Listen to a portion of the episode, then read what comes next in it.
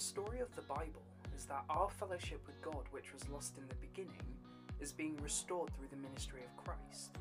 And as Christians, we believe that we can get to know the one true and living God through the pages of His Word.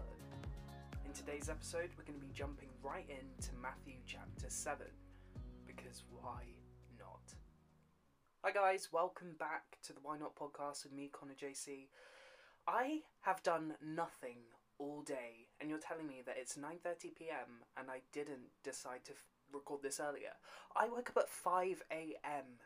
You're telling me from 5 a.m. I've only decided at 9:30 to sit down and record this. Like I am bamboozled at myself.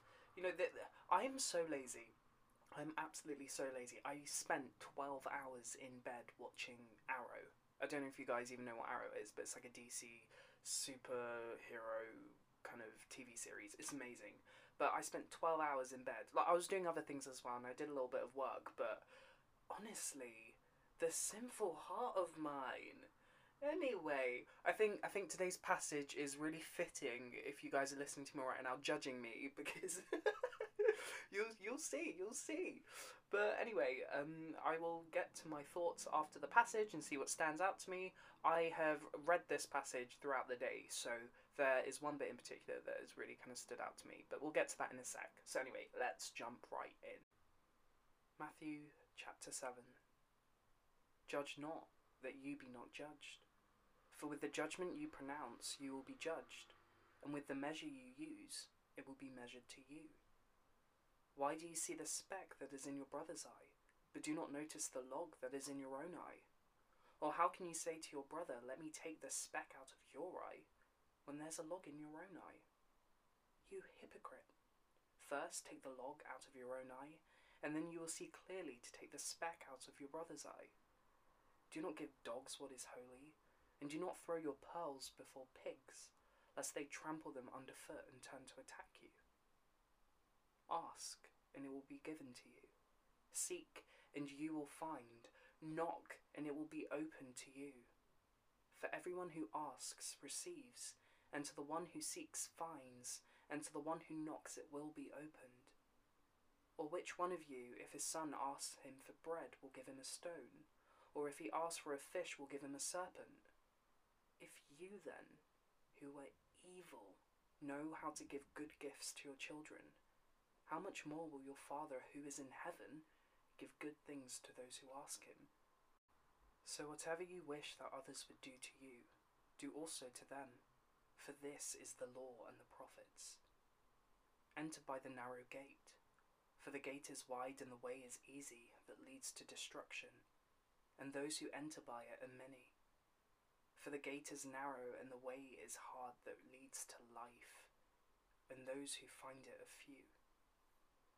Beware false prophets who come to you in sheep's clothing, but inwardly are ravenous wolves. You will recognize them by their fruits. Are grapes gathered from thorn bushes, or figs from thistles? So, every healthy tree bears good fruit, but the deceased tree bears bad fruit. A healthy tree cannot bear bad fruit, nor can a deceased tree bear good fruit. Every tree that does not bear good fruit is cut down and thrown into the fire. Thus, you will recognize them by their fruits.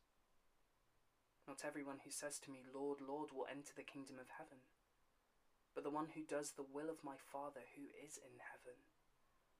On that day, many will say to me, Lord, Lord, did we not prophesy in your name and cast out demons in your name and do many mighty works in your name? And then I will declare to them, I never knew you. Depart from me you workers of lawlessness. Everyone then who hears these words of mine and does them will be like a wise man who built his house on the rock. And the rain fell, and the floods came, and the winds blew and beat on that house, but it did not fall, because it had been founded on the rock. And everyone who hears these words of mine and does not do them will be like a foolish man who built his house on the sand. And the rain fell, and the floods came, and the winds blew and beat against that house, and it fell, and great was the fall of it. And when Jesus finished these sayings, the crowds were astonished at his teaching, for he was teaching them as one who had authority, and not as their scribes. Amen. So that chapter concludes Jesus' Sermon on the Mount, and it is just amazing. Like, Jesus' Sermon on the Mount is so. It's so slept on, honestly. I'm thinking about my own life. How many times have I properly studied the Sermon on the Mount? I think, I mean, I read the Bible in a year, every year, give or take. And regardless, I, I'm always in the Gospel, and I don't think I've ever just sat down and pondered the whole Sermon on the Mount as I should. I'm pretty sure there was probably a sermon series at my church on it recently, but honestly, as in the whole thing is just so full of everything. And that verse 12 so whatever you wish that others would do to you, do also to them, for this is the law and the prophets. Like, everything is pointing toward this radical love, but this radical love that is shown by Christ's crucifixion for us.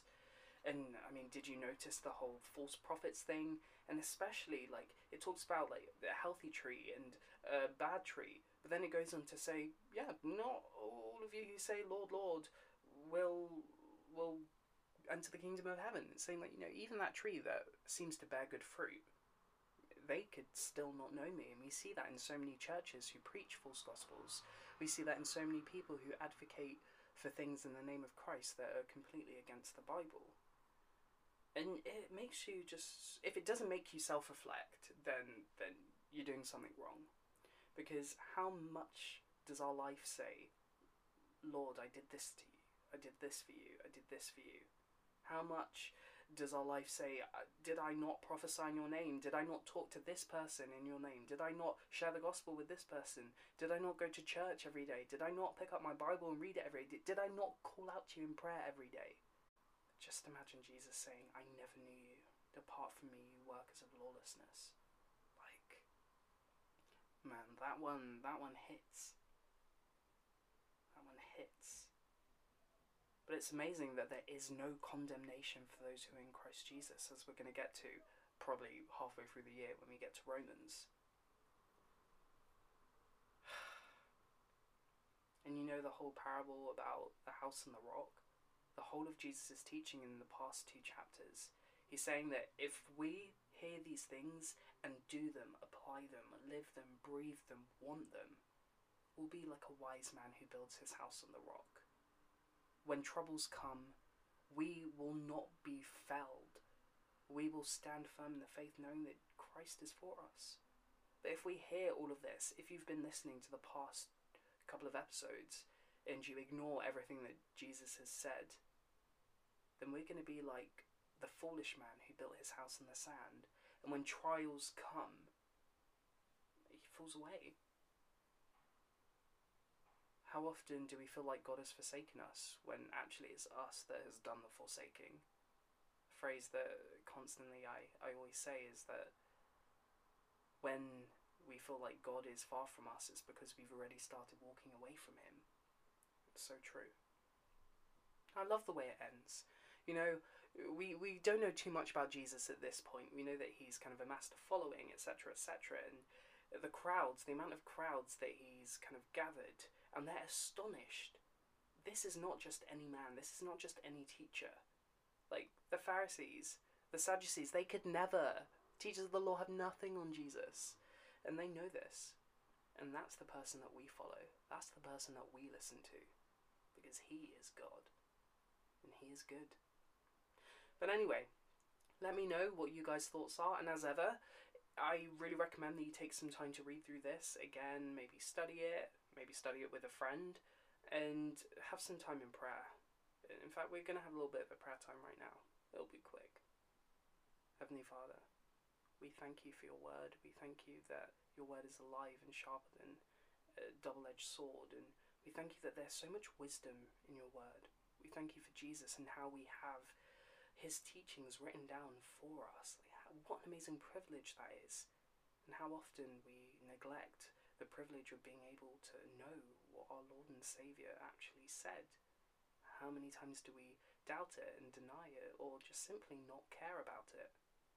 Father, we pray that you'd continue to work in our hearts, that we would be applying everything that we learn from Scripture, that we'd be like that wise man who built his house on the rock. Father, we thank you that through it all you were with us, and we pray, Lord, that we be giving you all the glory, that in everything we be turning to you. We pray this in Jesus' name. Amen. Anyway, that is what I have for you guys. And yeah, tomorrow we're right back into Matthew chapter 8.